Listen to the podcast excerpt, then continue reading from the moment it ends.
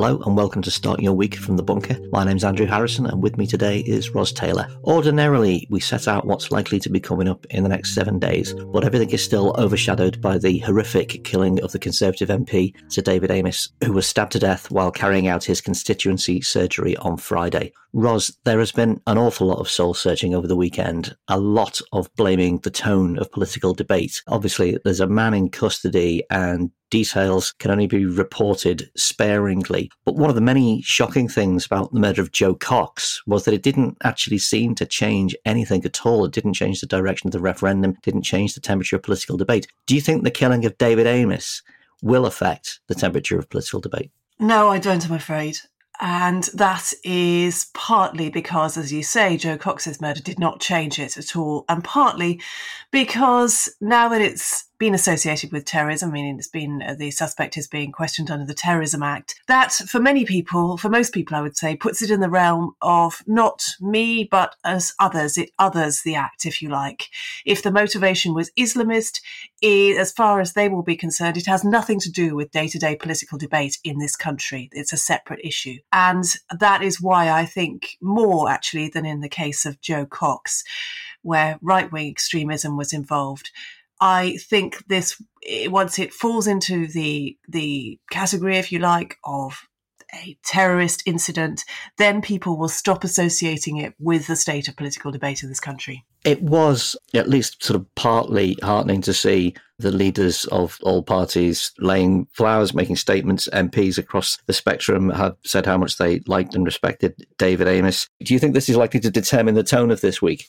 Uh, yeah, I mean, we're already seeing that with uh, candidates standing down in the by election in Amess's constituency. Major parties have said they won't stand against him, a decision I'm not entirely comfortable with. What happens with these things, and uh, what we've seen the last few days, is that there will always be people who try to appropriate tragic events for their own ends. Uh, that's part of the way modern political discourse works. It's to make associations between events and facts that those associations do not necessarily stand up. That's what unlimited access to unthinkable quantities of information lets you do. So people do it. It's, you know, what QAnon came out of at the extreme. I, I think it's important to ignore the way that some people are trying to pull this into their own agendas. This was a tragic event, and let's regard it as a tragic event which we haven't yet explained or uh, perhaps will never understand, and not speculate about what it means for wider political discourse, because I don't think it has a message, in fact, necessarily for wider political discourse. There are horrific events when MPs are killed. That has happened for a long time. It happened with the IRA and so on. Let's not read too much into this. But at the same time, let's not say that it means we can't have democratic debate and that because something like this has happened, we cannot have a normal by election because I don't think that's the case. There's an argument for saying that it should still be a Conservative MP in Parliament because that's who the people of uh, David Amess's constituency elected. But there's also an argument for saying that this person will be someone else whom they have not directly elected. And the very reason that David Amess was in his, his constituency sur- surgery is that he was meeting people and he was helping them with their problems. And I think the public electors do have a right to choose the person who sits for them in Parliament. It does seem that David Amess was especially liked and popular in his constituency, and that the circumstances under which he was killed were so shocking simply because he was uh, he was amongst his local people, many of whom, of whom, knew him well. That idea that there is going to be a, a by election in Southend West is that is there any way this is is going to be, you know, even if people do run, is it possible for it to be a normal by election? Well, known by election is normal by definition.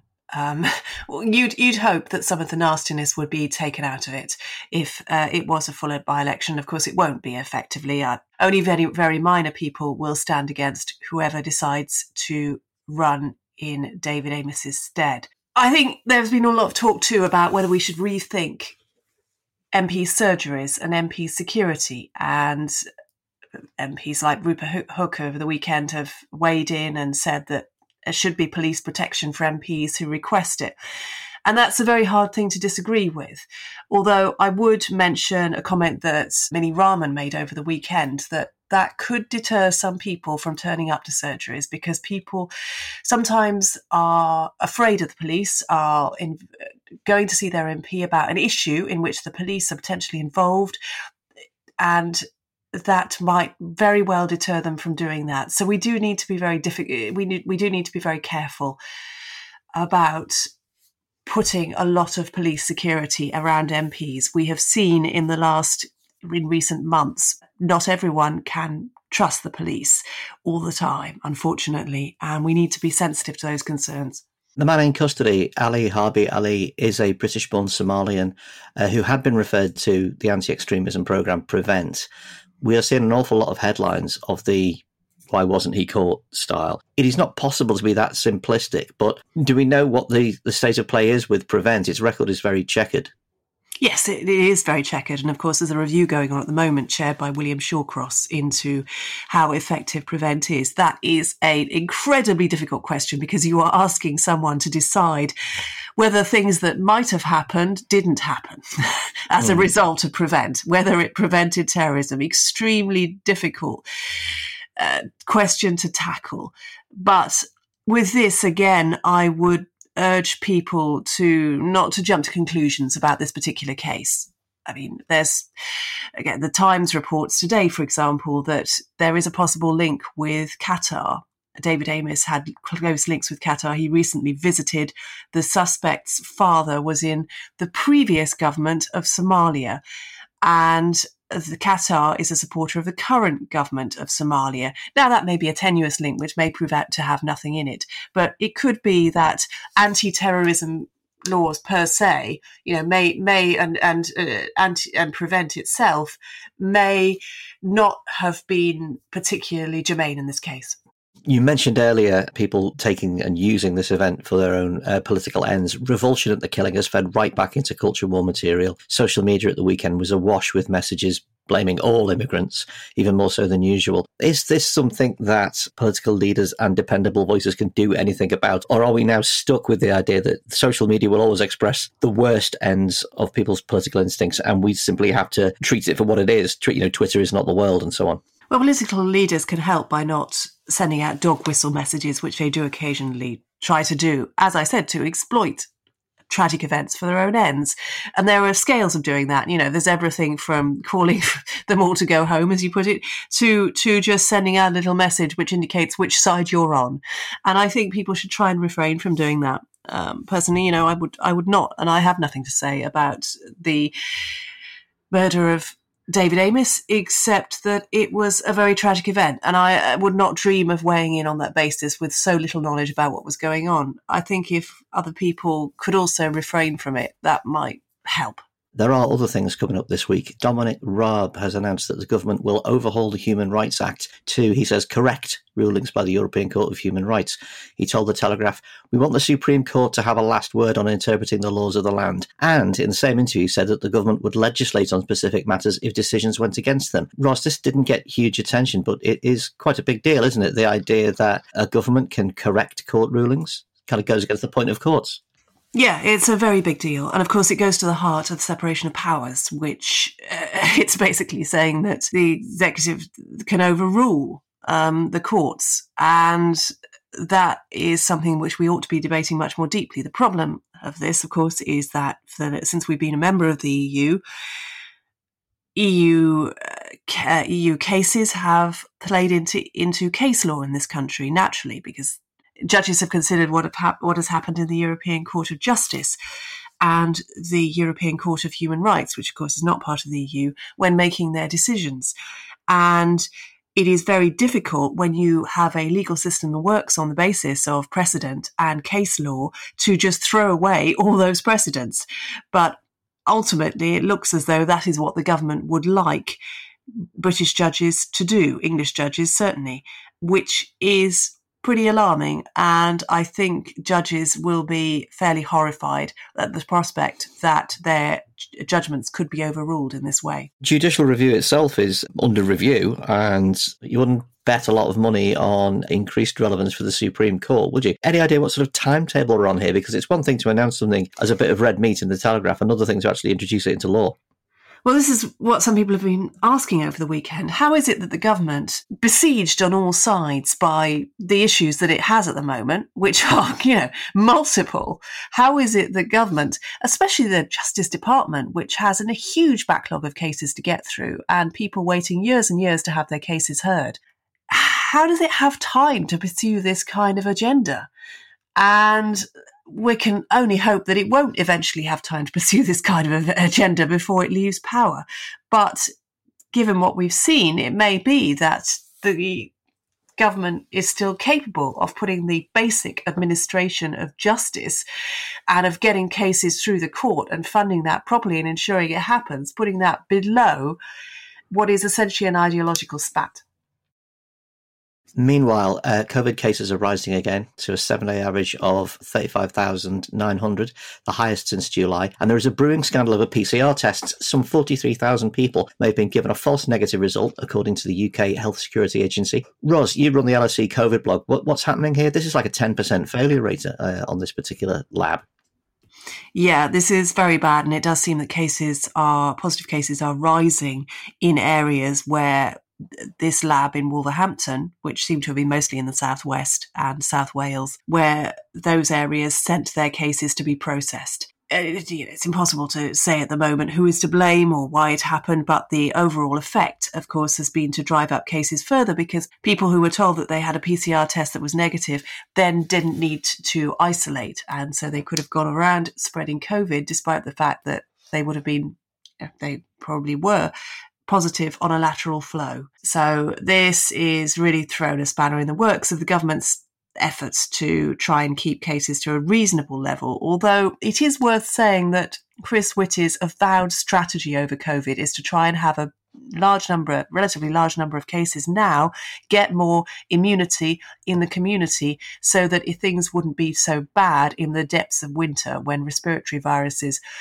like COVID, like flu, spread even more easily. And we will see, of course, whether that strategy pays off. But at the moment, the comparison that we see with Britain and comparable countries is that Britain's cases are a lot higher. People are already visibly losing interest in masks. From what you know from running the COVID blog, is uh, a sort of commitment to testing also on the fade? I mean, there, there is a kind of seems to be an increasing belief that you know COVID is done and uh, part of the past, even though cases are rising.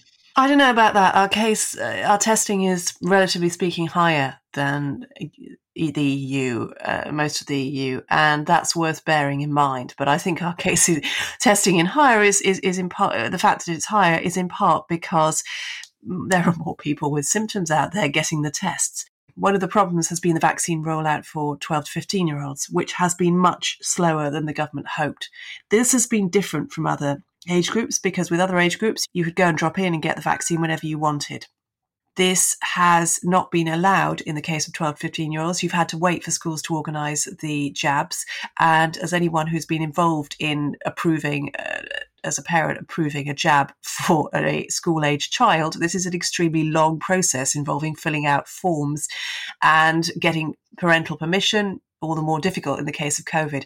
So the result is that only about, I think, 12 14% of English 12 to 15 year olds have been jabbed. The rollout has been much more efficient in Scotland, where about 44% have been jabbed so that has undoubtedly as well led to a rise in schools. And I have to say that when it comes to masks as well, it, it does stick in the craw to see my daughter having to wear a mask six and a half hours a day non-stop at school. And yet people who are asked, required to wear masks on public transport and in asked to do so in venues don't do so at all. It really is another case of kids paying the price of older people seemingly stopping caring.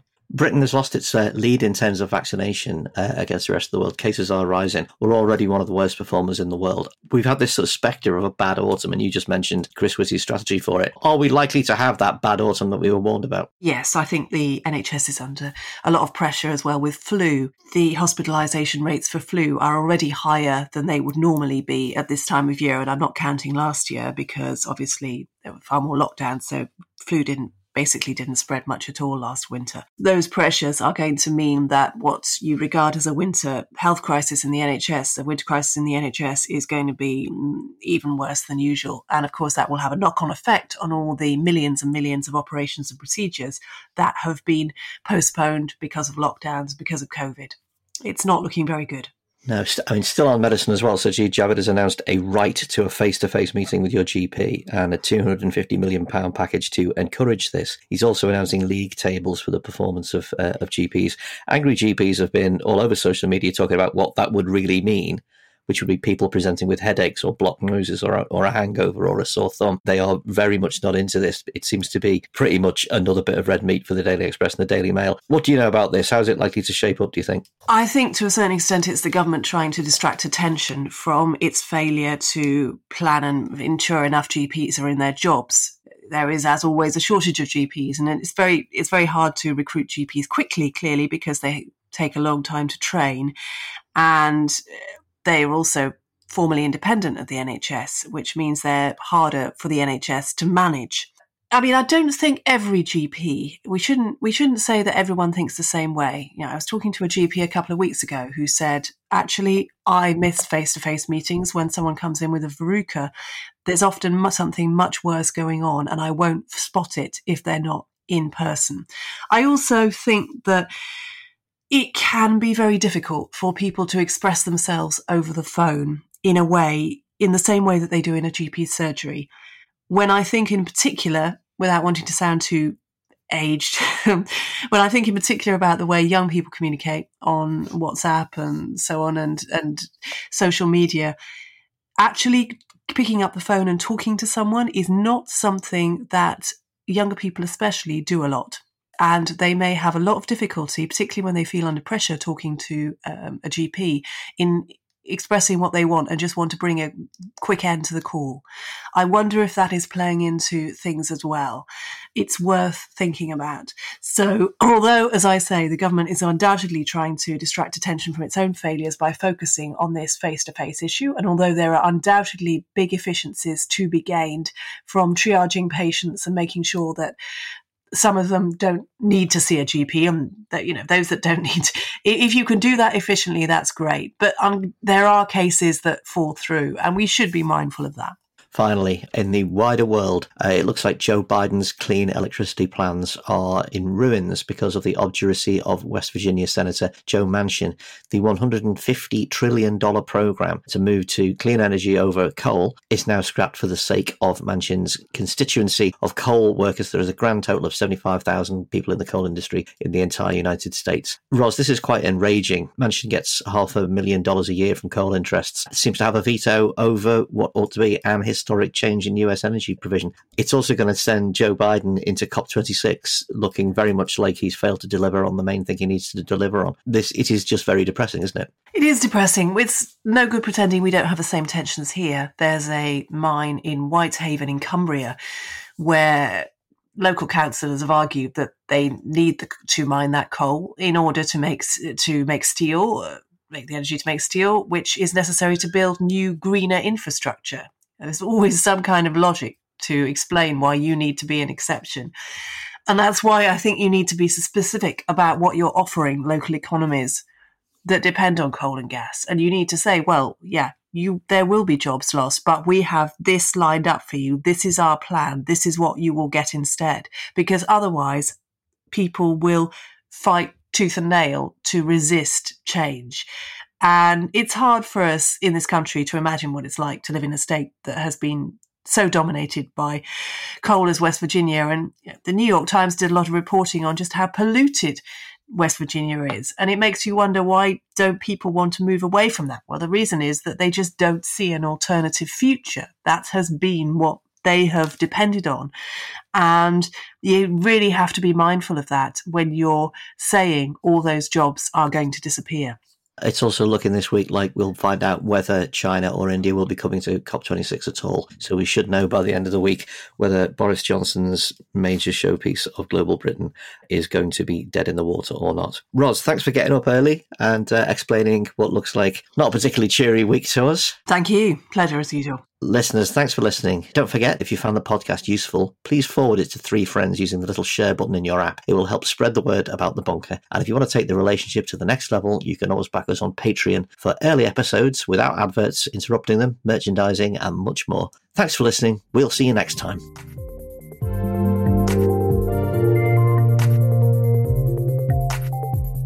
The Bunker Daily was produced and presented by Andrew Harrison. The assistant producers were Jacob Archbold and Jelena Sofronijevic, and audio production was by me, Alex Rees. Theme tune by Kenny Dickinson. The Bunker is a Podmasters production.